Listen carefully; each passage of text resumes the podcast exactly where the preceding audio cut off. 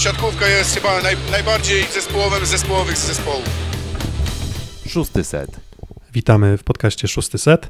Mm, Kontynuujemy nasz cykl nagrań. e, Odliczamy do Plus Ligi. e, Plus Liga przedsezonowo. E, Dzisiaj o drużynie Indykpolu AZS-u Olsztyn, bliskiej mojemu sercu, opowiedzą właśnie ja, czyli Piotr Złoch ze studia w Warszawie. I ze studia w Rzeszowie Filip Korfanty. Mm, Indykpol AZS Olsztyn to akurat drużyna, o której historii można byłoby mówić dużo i dużo i, i dobrze. E, To jest e, kilkukrotny y, medalista, y, kilkukrotny złoty medalista Mistrzostw Polski. Jest to wielokrotny zdobywca Pucharu Polski. E, Ostatnie Mistrzostwo Polski w 1992 roku, ale jeszcze niedawno, od 2003 roku, od sezonu 2003-2004, wtedy dwa srebrne medale i trzy brązowe, sezon w zasadzie pięć takich grubych, tłustych lat Indykpolu AZS-u Olsztyn, wtedy PZU AZS-u Olsztyn i Mlekpolu AZS-u Olsztyn.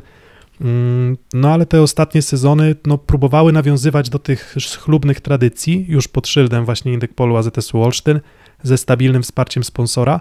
No i było w sumie w jednym z sezonów było naprawdę niedaleko tego, żeby Indykpol AZS Olsztyn zagrał w finale Plus Ligi. Tak, jeżeli sobie dobrze przypominam, to tam był ten dwu, właśnie rywalizacja z Zaksą, gdzie Olsztyn nie był tak daleko od wygrania meczu, który dałby im ten finał właśnie i chyba był taki atak, który się odbił od głowy któregoś ze środkowych Zaksy, nie wiem czy to nie był Krzysztof Rejno i Nie, chyba Mateusz- Sandero gdzieś, Mateusz albo nie, to, to chyba gdzieś z zabójska wygarnął piłkę. Nie, znaczy ja, ja tę akcję pamiętam doskonale, niestety, no bo to była już na piłka meczowa, to już była piłka w górze, a tam piłka poszła do Miłosza Zniszczoła, odbiła się od głowy Mateusza Bieńka, wybronił to gdzieś na 10-11 metrze, e, sam Dero dograł do Toniutiego, szybka piłka do Torresa i no i Zaksa finalnie wygrała ten mecz, wygrała ta, w tiebreaku również drugie starcie i to oni awansowali do, do finału Plus Ligi w tamtym sezonie, Mm, więc było bardzo blisko, no i to był sezon 17-18. Mm, Natomiast no, sezon 18-19 mm, już tak udany nie był. No i też trudno powiedzieć, żeby specjalnie udany był sezon 19-20. W zeszłym sezonie miejsce ósme, ale wydaje się, że biorąc pod uwagę nazwiska, jakie pojawiły się w zespole, e, to aspiracje myślę, że były niewątpliwie dużo, dużo większe.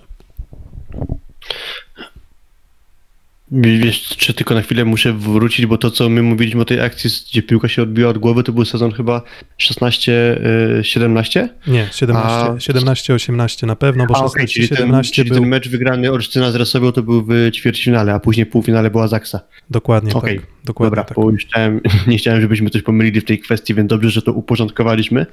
No tak, a te późniejsze sezony to już właśnie było no, rozczarowanie. I co będzie teraz? No trudno powiedzieć, co będzie teraz. Um, Ale obraz chyba po, powoli zaczyna się wyjawiać pozytywny, przynajmniej po, z tego, co rozmawialiśmy tak między sobą, to, to chyba zaczyna to dobrze wyglądać. Tak, jeszcze, jeszcze tak wracając do tego poprzedniego sezonu, mm, niby miejsce ósme, tak na, na finiszu udało się przeskoczyć e, Ślepsk Malów Suwałki. Mm, No ale tak, kontuzja Hadrawy, który w zasadzie pamiętam, że no, warto wspomnieć o Hadrawie, będziemy mówić o odejściach z klubu już za sekundę, ale, ale to był zawodnik, który w Olsztynie grał od deski do deski. I co oznacza od deski do deski? No wszystko. Praktycznie on nie miał nawet setów, pojedyncze sety, w których on nie zagrał albo nie wyszedł w zasadzie w podstawowym składzie. Więc on był absolutnym liderem Indykpolu AZS-u Olsztyn. Myślę, że kibice mm, za nim będą bardzo tęsknić, no bo to był taki idealny zawodnik na miarę właśnie aspiracji Olsztyna, czyli, czyli wydaje się, że jednak ciutkę za słaby, może odrobinkę, żeby grać o najwyższe cele, natomiast no, na te okolice środka tabeli no, spisywał się świetnie. No i on wypadł z, z tytułu kontuzji. Zmiennikiem wtedy Remigiusz Kapica w pierwszym sezonie w seniorskiej siatkówce. Mm, On też miał kontuzję i nagle okazało się, że to Wojciech Żaliński musiał łatać, e, łatać te braki. No dużo problemów z kontuzjami i nieciekawy też, myślę, poziom już rozegrania Pawła Wojickiego. Cały ten, cały ten sezon, no i oczywiście postać Sejeda, no to to myślę, że, że, że właśnie Sejed, mm, czy spełnił też twoje oczekiwania? Uważasz, że grał na miarę swojego potencjału, czy, czy, czy czegoś ci tam zabrakło? Tak, w sumie chyba za szybko chciałem przejść do tego, co będzie już teraz się działo w tym sezonie, a w sumie rzeczywiście sporo jeszcze znajdzie się tematów do przegadania odnośnie minionego sezonu, ale zapytałeś konkretnie o Sejeda, no to wydaje mi się, że miał dość ciężkie zadanie, jeśli chodzi o kończenie piłek, które dostarczał mu Paweł Wójcki, bo czasem mam wrażenie, że, że właśnie ten rozgrywający mi się wydaje, że trochę na siłę próbował szukać Irańczyka. Być może tego wymagała sytuacja, że trzeba było po prostu jakiś rozwiązań w ataku poszukać i akurat Irańczyk jest takim zawodnikiem, który jest dosyć elastyczny i mimo, że na dobrej skuteczności tego sezonu nie skończył, to inny środkowy mógłby sobie poradzić znacznie gorzej. Dlatego Zajed moje oczekiwania Tak, spełnił, ale fenomenalna postawa w bloku też. To, to, to też i, i statystycznie, i wizualnie trzeba przyznać, że, że, że on był taką ścianą e, nie do przejścia. Bardzo, Tak. bardzo, bardzo pomagał Olsztynowi. Mm, No, w uzyskaniu też no, prawie najlepszego bloku w lidze. Jeśli chodzi oczywiście o bloki na, na set, no bo to taka miara jest, e, z którą mam zawsze problem, no ale, ale jeżeli taką przyjmiemy, to, to Olsztyn był wysoko w tym zestawieniu. Szkoda. Czym wydaje mi się, że nie, nie najlepszy sezon Wojciecha Żeleńskiego. Trochę na więcej liczyłem, jeśli chodzi o tego zawodnika. No jeśli tak poskładamy te wszystkie elementy do siebie, jeszcze wspomniana kontuzja Hadrawy, może to trochę za wcześnie jeszcze dla Remigiusza Kapicy na to, żeby pełnić rolę takiego pełnoprawnego, podstawowego No, kontuzja, atakującego. kontuzja kapicy No to też. momentami Kontuzja kapicy też, no, za złamaniowe, z, yy, znaczy zmęczeniowe złamanie kości śródstopia, jeśli dobrze kojarzę. Więc taka ponoć przypadłość częsta wśród zawodników, którzy no, przechodzą na obciążenia seniorskie, więc, więc no, no, te, te, kontuzje nie oszczędzały e, AZS-u Olsztyn w zeszłym sezonie, to, to na pewno. momentami po prostu dość e, sporo marazmu widziałem w tej drużynie. Chyba 8 porażek, tak było z rzędu w pewnym momencie. Tak, było tak, 8 porażek i to takie porażki, że w sumie nawet punktu zaczepienia nie było w starciu z rywalami, więc e, bardzo udany początek sezonu. No i jeszcze trzeba o jednej postaci wspomnieć, czy w zasadzie dwóch. Paulo Montaniani zaczął sezon, skończył Daniel Castellani. Zastanawialiśmy się, co pokaże e, no, wyciągnięty w sumie z drugiej ligi włoskiej e, Montaniani, no i też tej drugiej lidze włoskiej wcale jakimiś sukcesami nie imponował. Finalnie okazało się, że, że on po bardzo dobrym otwarciu sezonu no, nie poradził sobie w sumie, trudno powiedzieć z czym, no, trochę może z kontuzjami, to na pewno, ale też ten poziom sportowy wtedy już, już zaczął zjeżdżać jeszcze przed kontuzją mm, Hadrawy. Mm, No i, no, i, no, i, no i rozsypało się i podał się do dymisji, dymisja została przyjęta. E, No i Daniel Castellani i myślę, że to też e, zmiana na duży plus em, względem no właśnie trenera z Włoch. Tak, ja myślę, że Montanianie zbyt korzystnie czy zbyt y, ciepło wspominany w Olsztynie nie będzie, a jeśli już zwalniamy trenera, no to dobrze byłoby go zastąpić y, ten trenerem o dużej klasie, tak się właśnie w Olsztynie udało. y, Z, zwolniony kiedyś z Funwiktoba, to Daniel Castellani wraca do Polski i jak dla mnie to będzie no, bardzo korzystny ruch. Jeśli zastępować Montanianiego, to właśnie, to właśnie Danielem Castellanim. Tak, on pokazał, że jest e, bardzo dobrym trenerem już w końcówce poprzedniego sezonu, gdy udało mu się pozbierać ze zgliszczy e, drużynę Indykpolu AZS-u. Mm, No i stwierdził, że jednak czas na rewolucję w składzie. On stwierdził, być może prezes, być może też e, no, historia stwierdziła, że pewne relacje, pewne, pe- pewne, pewne możliwości zespołu już się wypaliły. Mm, No i niewielu zostało zawodników. No a kto został po dżingielku? Szósty set. W poprzednim odcinku mówiliśmy o Ślepsku Malow Suwałki, gdzie y, niewiele było zmian e, względem poprzedniego sezonu. Zaufał Andrzej Kowal swoim, e, swoim wybrańcom na kolejny sezon, no a trudno powiedzieć, żeby swoim wybrańcom zaufał Daniel Castellani, bo w zasadzie tak, na przyjęciu został Robert Andringa i Wojciech Żaliński, mm, jako drugi atakujący Remigiusz Kapica, środkowy Mateusz Poręba i to jest tyle. Tylko cztery nazwiska zostały względem poprzedniego sezonu. Mm, No, rewolucja w składzie. Chyba podobna liczba zmian, jeśli też porównamy to z Aseko Rysową, chyba dokładnie e, tyle samo. ale, ale rzeczywiście, no, przemeblowana kadra Olsztyna niesamowicie, ale moim zdaniem z korzyścią, chociaż no, na pewno będzie szkoda takich zawodników jak chociażby e, Sejed, ale to też nawet jak popatrzymy na to, kto przyszedł, to wydaje mi się, że że jak, o ile trudno takiego zawodnika zastąpić, to, to jednak się go udało zastąpić korzy- z korzyścią. No, Może w sensie takim, że nie będzie tu dużej straty. No to pozycja po pozycji. E, Wspominałem o tych e, przyjmujących. Robert Andringa, Wojciech Żeliński. e, Robert Andringa, reprezentant Holandii, też z problemami zdrowotnymi.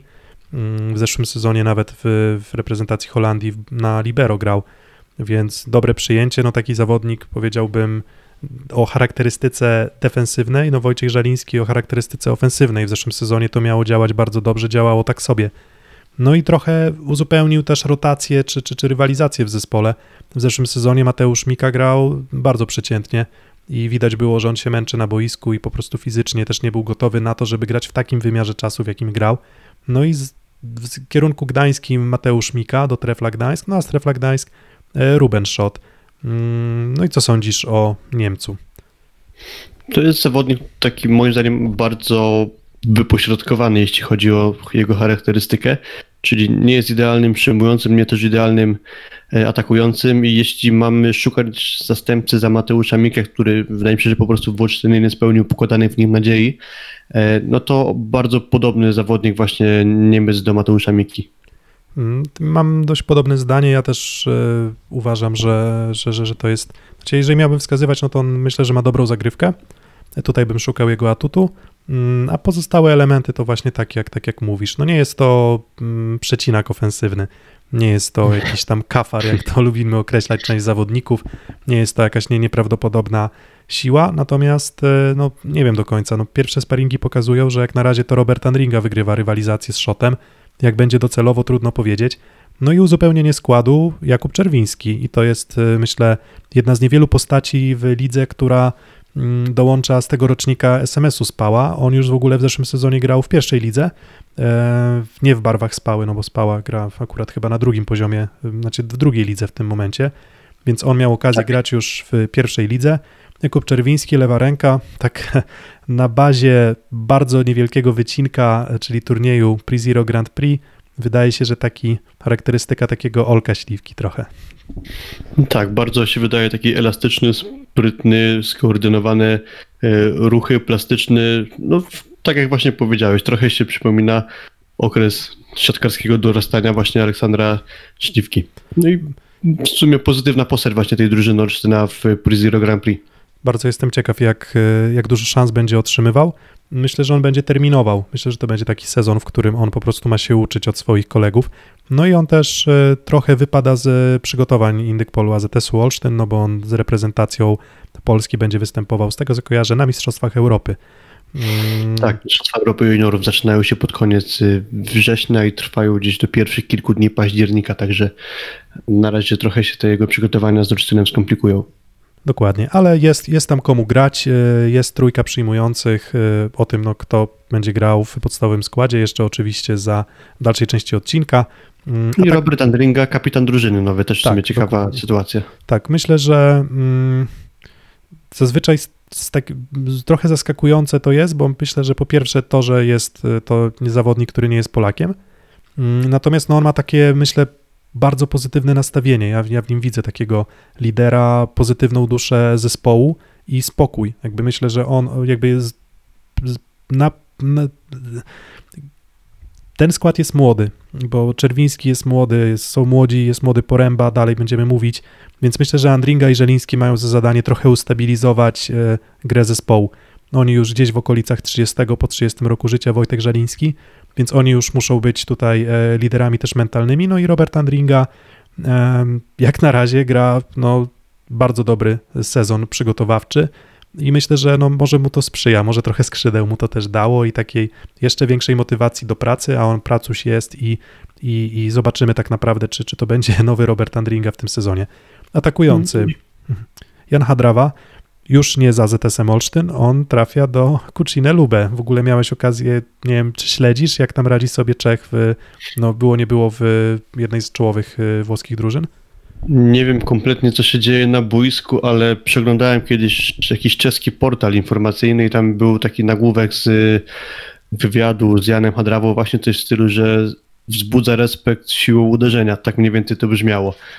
No a jest, a, a jest tam Juan Torena, jest tam Leal, jest tam Simon, więc, więc jest kilku zawodników, którzy też, te też potrafią uderzyć, więc myślę, że myślę, że, że to dobra charakterystyka. Ja bardzo trzymam kciuki za, za tego przesympatycznego czeskiego zawodnika.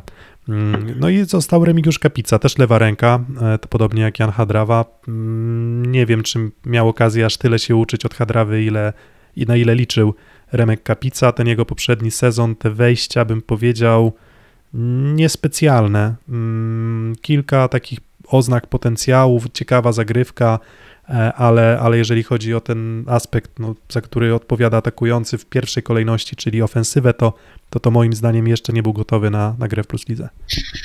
Mm, Tak, ja w nim nadal widzę duży talent, jeszcze jak go kojarzę z czasów gry w młodszych kategoriach wiekowych, ale, ale zgadzam się z tobą, że, że tamten sezon pod kątem tego, co nam zaprezentował, to nie było olśniewające, tak to nazwę. Szkoda tej kontuzji, bo miałby okazję więcej pograć, a dla takiego zawodnika no to doświadczenie byłoby na pewno bezcenne. Jak dobrze kojarzę, to chyba Olsztyn musiał grać kilka meczów z Wojtkiem Żalickim na ataku, tak? Tak, e, no i Wojtek Żaliński radził sobie całkiem, całkiem nieźle. Mm, No mam nadzieję, że w tym sezonie nie będzie musiał Wojtek Żaliński grać w ofensywie. Mam nadzieję, że zdrowie będzie dopisywało Kapicy, no ale i też e, Damianowi Szulcowi. Mm, Dwa poprzednie sezony Aseko Resowia Rzeszów, no i to też nie były sezony, które jakoś specjalny splendor dały e, Damianowi Szulcowi. No tak, dwa sezony poniżej oczekiwań, jak dla mnie nie nawiązał tak naprawdę do tego, co pokazywał w Gdańsku, dlatego no, będzie musiał się Damian Szulc odbudować. Trochę w sumie o nim już kiedyś wspomnieliśmy w odcinku o Asekoresowi, że, że jeśli teraz w Olsztynie się nie odbuduje, to znaczy, że tam sportowo jest po prostu coś, coś nie tak i, i raczej o Damianie Szulcu w takiej formie, jak to było jeszcze w Gdańsku, będzie można chyba powoli zapominać. Mm, Tak, to jest taki trochę no, jeszcze make or break, no bo to też nie jest zawodnik, który, który, który jest e, bardzo młody. No, on, już, on już gdzieś wchodzi w ten swój okres dojrzałości sportowej. Mm, Tam pojawiały się głosy, że tam może ta dieta wegetariańska, bo Damian Szulc jest zadeklarowanym obrońcą zwierząt i zachwała mu za to i jest również wegetarianinem. Część osób tam się próbowała w kuluarach gdzieś tam, czy, czy, czy na forach siatkarskich wypowiadać, że no ale no to przecież może to dlatego, że on jest wegetarianinem. Problem jest taki, że najlepszy swój sezon w karierze zagrał w Gdańsku, gdy już tym wegetarianinem był, E, więc, więc myślę, że dieta tutaj nie musi mieć specjalnie nic do czynienia. On na pewno też się nie odnajdywał dobrze w szatni Resowi. Zresztą mało kto się chyba odnajdywał dobrze w szatni Resowi w poprzednich sezonach. Tak, mówiliśmy odnośnie odcinka właśnie o Asekoresowi, o tym konflikcie z Marcinem Możdżonkiem. Jak ktoś chce kilka zdań więcej odsłuchać, to, to polecamy nasz odcinek o Asekoresowi, a, a dziś nie będziemy może tego Tak. samego powtarzać. Do, dokładnie.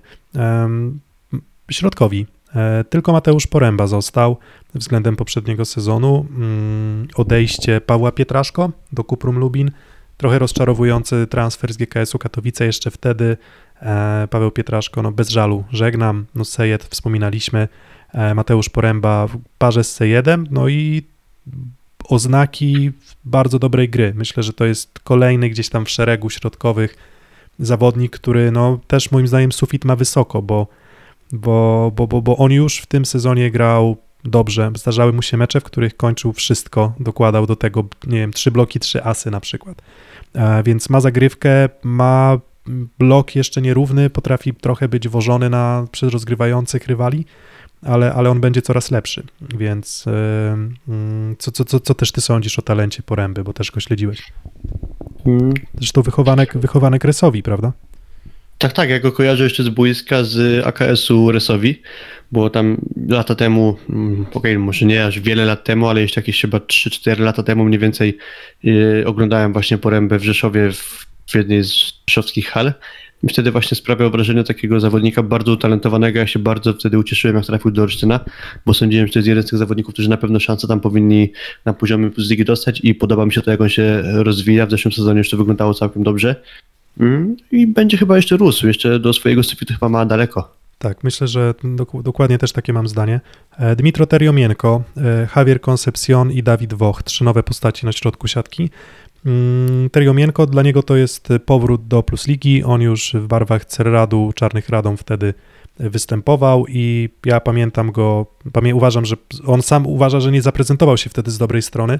Natomiast ja uważam, że on był takim no, jednym z ciekawszych, takich bardziej żywych, kolorowych elementów tamtej drużyny.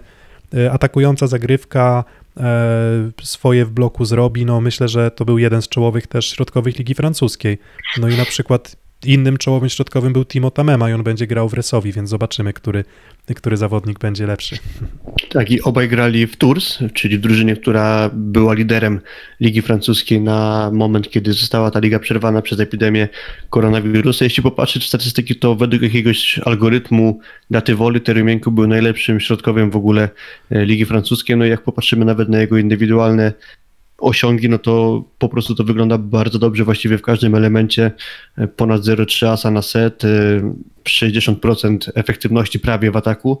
No to bardzo dobre liczby, Tak. no i statystycznie lepszy od Timota Memy nawet, który Tak. trafił do Asa Koresowi. Tak, no tylko, że Timo Tamema kilka lat młodszy, Dmitro Teriomienko to już siła doświadczenia, natomiast no u środkowego e, to cały czas jeszcze, jeszcze może działać, tak, on ma 33 lata, więc on też na pewno będzie takim e, no, opoką e, mentalną zespołu. Mm, No, żeby mm, jakby mało było tego dobrego na środku w Olsztynie, no to jeszcze jest kolejny talent i teraz talent e, z Kuby. Mm, Javier Concepcion, e, obraz San Juan w zeszłym sezonie. Wydaje mi się, że tutaj trochę kontaktów właśnie Daniela Castellaniego, trochę też pewnie umiejętności językowe, e, czy, czy wspólny język na pewno pomogły w dogadaniu się z młodym Kubańczykiem. No i ja uważam, że to będzie inaczej. Czy będzie grał Poręba, czy będzie grał Concepcion, czy, czy, czy Teriomienko, być może jeszcze trochę nieokrzesany ten, ten, ten, ten młody Kubańczyk, natomiast e, no, jeżeli chodzi o parametry skocznościowe, jeżeli chodzi o, o zasięg, jeżeli chodzi nawet o to, jak potrafi przełożyć ręce na bloku i też jak e, potrafi czytać grę, no to on już pokazywał w tych kilku sparingach, które oglądałem, oznaki tego, że, że może być dobrze, więc no w zasadzie trzech środkowych, każdy z nich ma swoje atuty e, i, i też uważam, że Kubańczyk, e, Kubańczyk będzie, no zobaczymy, no ciekaw jestem jak sobie poradzi w Plus Lidze, ale, ale, ale ja osobiście jestem jakby zachwycony jego potencjałem motorycznym. Czy do tego dołączą umiejętności techniczne, też się okaże. A to robi tym większe wrażenie jeszcze w połączeniu z jego metryką, bo on ma zaledwie właściwie 22 lata, a wicemistrzem świata juniorów został jeszcze zanim, znaczy już po tym jak zadebiutował w pierwszej kadrze Kuby na Igrzyskach Olimpijskich, bo on zdobył już kilkanaście punktów w Rio de Janeiro, pierwszej drużynie Kuby, po czym rok później został wicemistrzem świata juniorów i w tym samym roku jeszcze został mistrzem świata U23. E, dlatego to bardzo dziwna w sumie sytuacja, że zdobywasz wicemistrzostwo świata juniorów jeszcze e, po tym, jak zadebiutowałeś w kadrze na Igrzyskach No, Olimpijskich. zazwyczaj, E, zazwyczaj, tak, zazwyczaj oznaka talentu, prawda? Że jeżeli Tak, wcześniej, taka- mhm. wcześniej trafiasz do seniorów niż na przykład jeszcze kończysz y, karierę juniorską. Tak, później w kadrze Kuby jeszcze na Mistrzostwa Świata w 2018 roku był, e, grał w kwalifikacjach do Igrzysk Olimpijskich. Kubańczycy niestety przegrali decydujący mecz z Kanadą 2 do 3. No a ostatni sezon to już nie jest tak, że on wyjechał z Kuby totalnie nieopierzony, ale spędził sezon w Wyobre de San Juan, szósta drużyna w fazy zasadniczej. No i to, co powiedziałeś, Daniel Castellani, moim zdaniem to była kluczowa postać w sprowadzeniu jego. Mm, Wielu Kubańczyków trafiło z Ligi Argentyńskiej do Ligi Francuskiej, akurat ten koncepcjon do Francji nie trafił i chyba to jest właśnie ta rola Castellaniego, bo on się bardzo dobrze zna z Javierem Weberem, czyli z trenerem Personal Bolivar. To jest trener, który bardzo dużą rolę odgrywał w ogóle w załatwieniu zgody Kubańczykom wszelakim na wyjazd do Argentyny. Mhm. I tu mi się wydaje, że to mogło być kluczowe. Tak, więc myślę, że może szepnął mu słówko, więc to może taka autorska koncepcja, hehe, Daniela, Daniela Castellaniego, Javier Koncepcja, Concepcion. E, Myślę, że dużo dobrego będzie przy nim i na pewno będzie efektownie. Nie wiem, czy będzie efektywnie, ale efektownie na pewno. E, Czwarty środkowy Dawid Woch, BKS Wisła Bydgoszcz. Niespecjalnie udany sezon z Bydgoszczą, on będzie uzupełnieniem składu. Myślę, że przy takiej rywalizacji na środku siatki będzie mu trudno dużo grać. Rozgrywający, legenda można by powiedzieć AZS-u ostatnich kilku sezonów Paweł Wojicki, już w Asekorysowi Rzeszów, em, on już pewnie finiszuje ze swoją karierą. W Olsztynie grał ładne kilka lat, no i było nie było, był twarzą też e, takiego trzon, był takim trzonem zespołu, był twarzą tych sukcesów w ostatnich sezonach. Mm, No i w jego miejsce Kamil Droszyński, PGS Kra, e, Bełchatów w zeszłym sezonie, drugi rozgrywający przy Grzegorzu Łomaczu, no i Przemysław Stępień, grupa Azoty Zaksa Kędzierzyn-Koźle, drugi rozgrywający przy e, Benjaminie Benie Toniut Team. Mm, Co sądzisz o takim, a nie innym zestawieniu? To jest zestawienie moim zdaniem bardzo ryzykowne z tego względu, że Kamil Droszyński, pomimo tego, że jeszcze lata temu wydawał się bardzo dużym talentem, no to w PGS stracił właściwie dwa sezony, bardzo mało pojawiał się na boisku. I właściwie identyczna sytuacja z Przemysławem Stępniem, który akurat od Droszyńskiego jest sporo starszy, no ale jeśli chodzi o ich grę w ostatnich sezonach, no to, no to bardzo niewiele tego było i ja mam akurat duże obawy, czy ci rozgrywający dopasują się do swoich kolegów.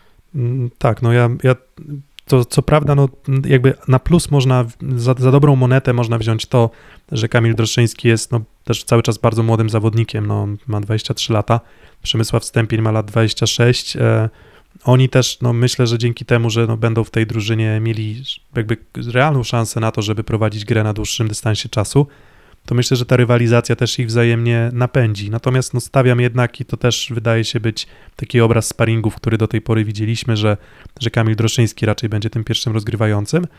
Mm, Ja raczej, ja uważam tak, co, co sądzę o Droszyńskim, no to myślę, że dobry, dobra gra na środek, mm, dobra druga linia, więc wszystko, co przy sobie potrafi zagrać dobrze, raczej lepszy w rozegraniu na prawe skrzydło niż na, na lewe skrzydło, z tym lewym skrzydłem i dokładnością i, i czasem też czystością odbicia bywa różnie, natomiast e, no, pierwsze sparingi obiecujące.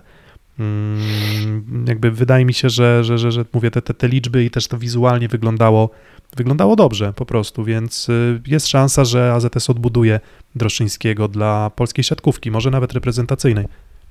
No i oby tak się stało, bo sądzę, że nadal ten zawodnik jeszcze nie pokazał wszystkiego, co potrafi. Swoją drogą ciekawa historia z jego czasami jeszcze juniorskimi, kadeckimi, bo to jest mistrz Europy kadetów i mistrz e, świata kadetów z 2015 roku, po czym w 2016 roku z jakichś powodów chyba dyscyplinarnych, to jest dosyć enigmatyczne, został na pół roku w reprezentacji zawieszony, przez co wyleciał z kadry. To jest w ogóle ten rocznik tych e, Bartosz Chwolek, Tomasz Fornal, Jakub Kochanowski i tak dalej, czyli ten nasz złoty rocznik i on potem w 2017 roku nie pojechał już na Mistrzostwa Świata Juniorów, a tam mógłby się spotkać choćby z Koncepcjonem, także Mhm. panowie by się mieli okazję spotkać e, ponownie po latach. Pierwszy klub taki seniorski z tego względu, że może ta przeszłość w Polsce nie za ciekawa, może jakaś zła opinia się za nim ciągnęła, musiał wyjechać do Belgii. M, Trafił pod skrzydła właściwie Franka de Pestele, bo byli w jednym zespole, znany belgijski rozgrywający, po czym wrócił do Polski, trochę pograł w Radomiu, po czym te dwa sezony w Skrze, no trochę szkoda, że stracone. Mhm. Też jeszcze mnie taka myśl naszła, że to zawodnik kiedyś uważany za duży talent, po czym minęło kilka lat, gdzie on nie wystrzelił i z, jakby symbolem tego, że on nie wystrzelił jest to, że dzisiaj po tych wielu latach ludzie dalej mylą jego nazwisko i mówią o nim Kamil Doroszyński. Okej, no tak, Wiesz, wiesz że, gdy, że gdyby się sprawdzał w seniorskiej siatkówce, to myślę, że już te nazwisko by się tak wryło w pamięć, że to Tak. byłby dla każdego tak, tak, Doroszyński, o- a o- nie Oczywiście, Doroszyński. on, on, po prostu, on po prostu mało grał w Plus Lidze, więc e, Tak, nie, nie da się poznać jeszcze po prostu. Tak, nie dał się poznać. Przemysław Stępień też za bardzo nie dał się poznać, chociaż on tam miał, miał, miał już takie momenty, w których zdarzało mu się trochę przynajmniej pograć.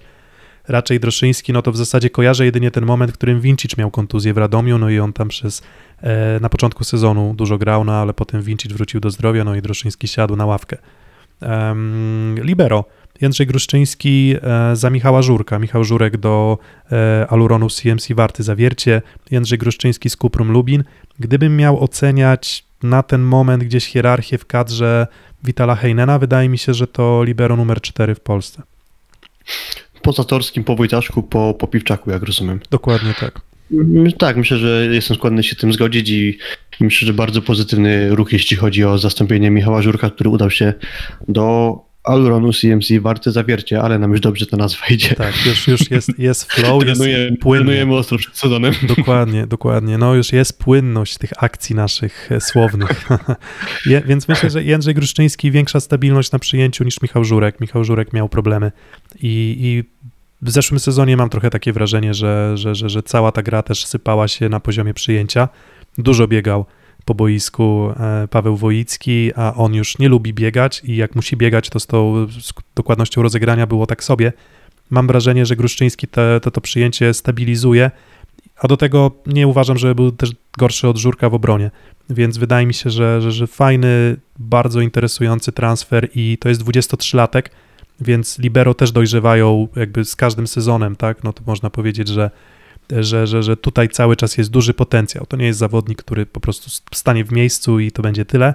Myślę, że on będzie się jeszcze dalej rozwijał. No i uzupełnienie składu Jakub Ciunaitis. W zeszłym sezonie Paweł Zab- e, w zeszłym sezonie Zabłocki.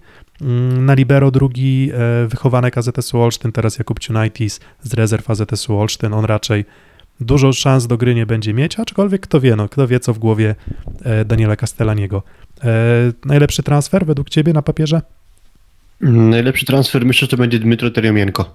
No ja też myślę, że to będzie Dmitro Teriomienko, jakby miał jeszcze wskazywać, no to Gruszczyńskiego, tak na w drugim, drugim szeregu. Ewentualnie właśnie Gruszczyński, tak. Tak, no i nowe ciekawe nazwisko z Polski, no to kto ci się tam podoba? Czy Czerwiński, No Jakub- Droszyński? Jakub Czerwiński, tak sądzę. Bardzo, bardzo lubię to, że to jest młody skład, to jest, to jest skład, który, w którym masz bardzo dużo talentu i masz wielu zawodników, którzy powinni być jeszcze lepsi, bo masz Czerwińskiego 20-latka, masz Kapicę 20-latka, masz Porębę 20-latka, masz 23-letniego Droszyńskiego, Gruszczyńskiego, masz Koncepcjona 23-letniego.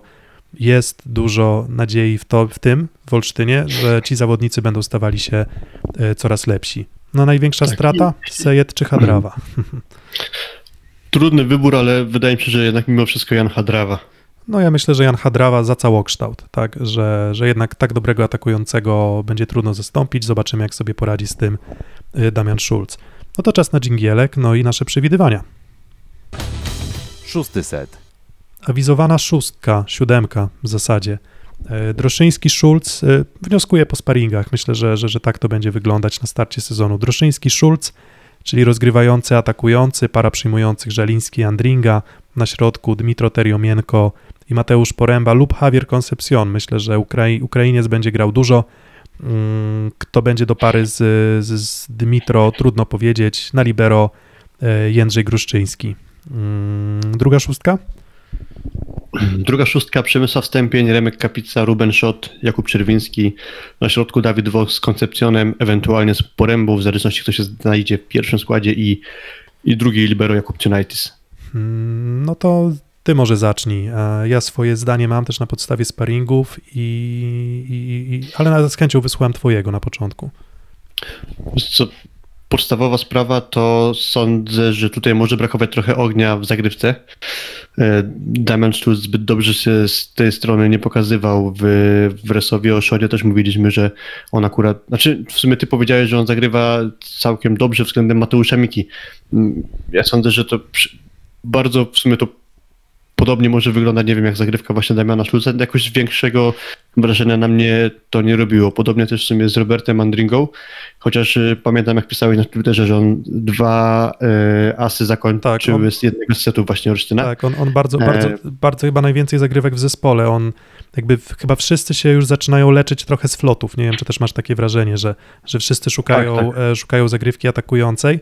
No i ta zagrywka Andringi to na przykład cztery asy w meczu, jak na razie w sparingach, tak? Więc jest moc, jest, jest gaz, no i on to będzie jeszcze dopracowywał, więc nie wiem, czy bym się zgodził z tym, z tą zagrywką. Schulz oczywiście, ale on też e, liczne tam problemy sprawiał rywalom. Mówię, to wszystko są sparingi, bo tutaj jak trochę mam problem z, jakby z tą drużyną, że dużo widzę takich znaków zapytania, które jeżeli spiszą się, jeżeli okaże się, że te znaki pytania zostaną wymazane i okaże się, że zawodnicy grają na, mak, no powiedzmy na maksie swojego potencjału, no to to będzie bardzo, bardzo dobra, bardzo przyjemna do oglądania drużyna.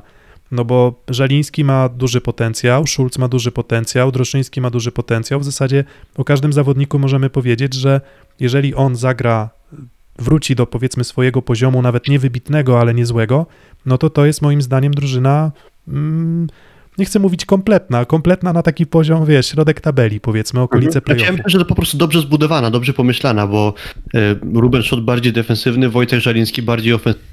Grywał na ataku, więc akurat wie, co to e, znaczy trud kończenia trudnych piłek. Myślę, że jest szansa, że będzie w trochę lepszej formie niż w zeszłym, w zeszłym sezonie. Aczkolwiek nie chcę powiedzieć, że to była jakaś tragedia, czy coś takiego, nic takiego, ale my, myślę, że może zagrać lepszy sezon niż poprzednio, więc e, jakby ten balans na przyjęciu jest zachowany. Damian Szlud, jeżeli by wrócił do swojej dyspozycji, choćby z czasów Gdańska, gdzie tam TJ Sanders go regularnie potrafił zamęczać, po prostu wystawiając mu ogrom piłek i Damian sobie z tym radził, no to w ataku to też będzie solidne odejście. Dmytro Terymienko wystarczy, że poprawi sezon, po, nie poprawi, tylko powtórzy sezon z Francji, gdzie wyglądał świetnie. Mateusz Poręba niech zagra nawet na swoim poziomie z ubiegłego mm, sezonu i Javier Concepcion niech się sprawdzi. Lepszy libero, trochę obawy tego rozgrywającego, ale, ale jeśli by to wypaliło, no to uważam, że tak jak zresztą chyba nawet powoli zmierzam do tego, co ty chciałeś chyba przekazać, że jeśli te znaki zapytania się wymarzą, a tam pojawią się plusy, no to zespół bardzo dobrze po- pomyślany i, i wydaje mi się, że to jest jakaś lokata mniej więcej 6-8. Mm, Ja myślę ciutkę niżej. Ja stawiam na pozycję 7-9, czyli raczej jakby miał wskazywać, to widzę Olsztyn w playoffach. E, Widzę ich potencjał wyżej na przykład niż, niż Suwałki. Myślę, że na podobnym poziomie, co pewnie Radom, e, Zawiercie. Mm, Jeszcze jeden atut chciałbym wskazać Olsztyna. Mm, Olsztyn w zeszłym sezonie miał bardzo dobry blok i tam mówiłem o tym, że to było, była zasługa Sejeda, ale nie tylko, bo, bo, bo jeżeli miałbym wskazać, no to Żeliński ma dobry blok, Andringa ma dobry blok. Mm, Schulz też uważam, że ma solidny blok. Jakby trochę zapomina się czasem o tym, jak istotne jest to, żeby mieć, e, przeszkadzać rywalowi w skończeniu piłek. I wydaje mi się, że jakby taki całe to połączenie blok, obrona, mm, zagrywką, no to tutaj masz znak zapytania. Ja myślę, że będzie nieźle. Mm, To może być atut Olsztyna. Mm, No i też widzę, że Droszyński trochę się bawi tą siatkówką, y, gdzieś wybiera rozwiązania na kontrze, żeby tu pipe na, na kontrze, sporo środka, gdzieś stara się to przyspieszać i, i, i mocno, i mocno, i szybciej, i szybciej. Mm, Dokąd to zaprowadzi Olsztyn? No ja mówię 7-9 i raczej 7 niż 9. O tak bym to ujął. Mhm, Okej. No to ja jestem trochę chyba delikatnie większym optymistą, bo poza taką piątką drużyn, która moim zdaniem jakby na plus zdecydowanie odstaje od pozostałych, to w dalszym ciągu właśnie już tak około 6-7 miejsca widzę właśnie Olsztynian. Więc w ogóle nie zdziwi mnie to miejsce numer 6. Mm, No inaczej, jak wyjdzie, inaczej, jak wyjdzie na moje, ja nie będę obrażony, jak wyjdzie na twoje, to, to tym bardziej, tym bardziej nie będę obrażony. Myślę, że nikt nie będzie obrażony. Nikt w zespole e, Olsztyna nie zakłada, że to będzie sezon, który będzie sezonem e, w okolicy e, medalów, bo po prostu liga jest mocna. Natomiast myślę, że ten skład, jakby grający Maxa, to byłaby drużyna mniej więcej na poziomie Gdańska z zeszłego sezonu. Czyli to było miejsce piąte w tym sezonie. Moim zdaniem to już nie wystarczy, ale przekonamy się już wkrótce. Mm, Rozgadaliśmy się trochę o Olsztynie, ale zmian bardzo dużo, więc i sporo nowych nazwisk do, e, do przedyskutowania, sporo odejść. e, O wszystkim usłyszeliście. E, W tym odcinku nagrania przedsezo- przedsezonowego odliczamy do Plus Ligi. Mm, Za uwagę dziękuję Piotr Złoch i I Filip Korfanty. E, Zachęcamy jeszcze do wzięcia udziału w za naszej zabawie, naszym konkursie Jasnowic Plus Ligi. Zadajemy 40 pytań dotyczących tego, jak będzie przebiegała e, rywalizacja w Plus Lidze. Pytania dotyczą również na przykład COVID-u. E, każda drużyna też ma swoje pytanie unikatowe, więc zachęcamy do zabawy. E, a za ten odcinek dziękujemy. Na razie. Trzymajcie się.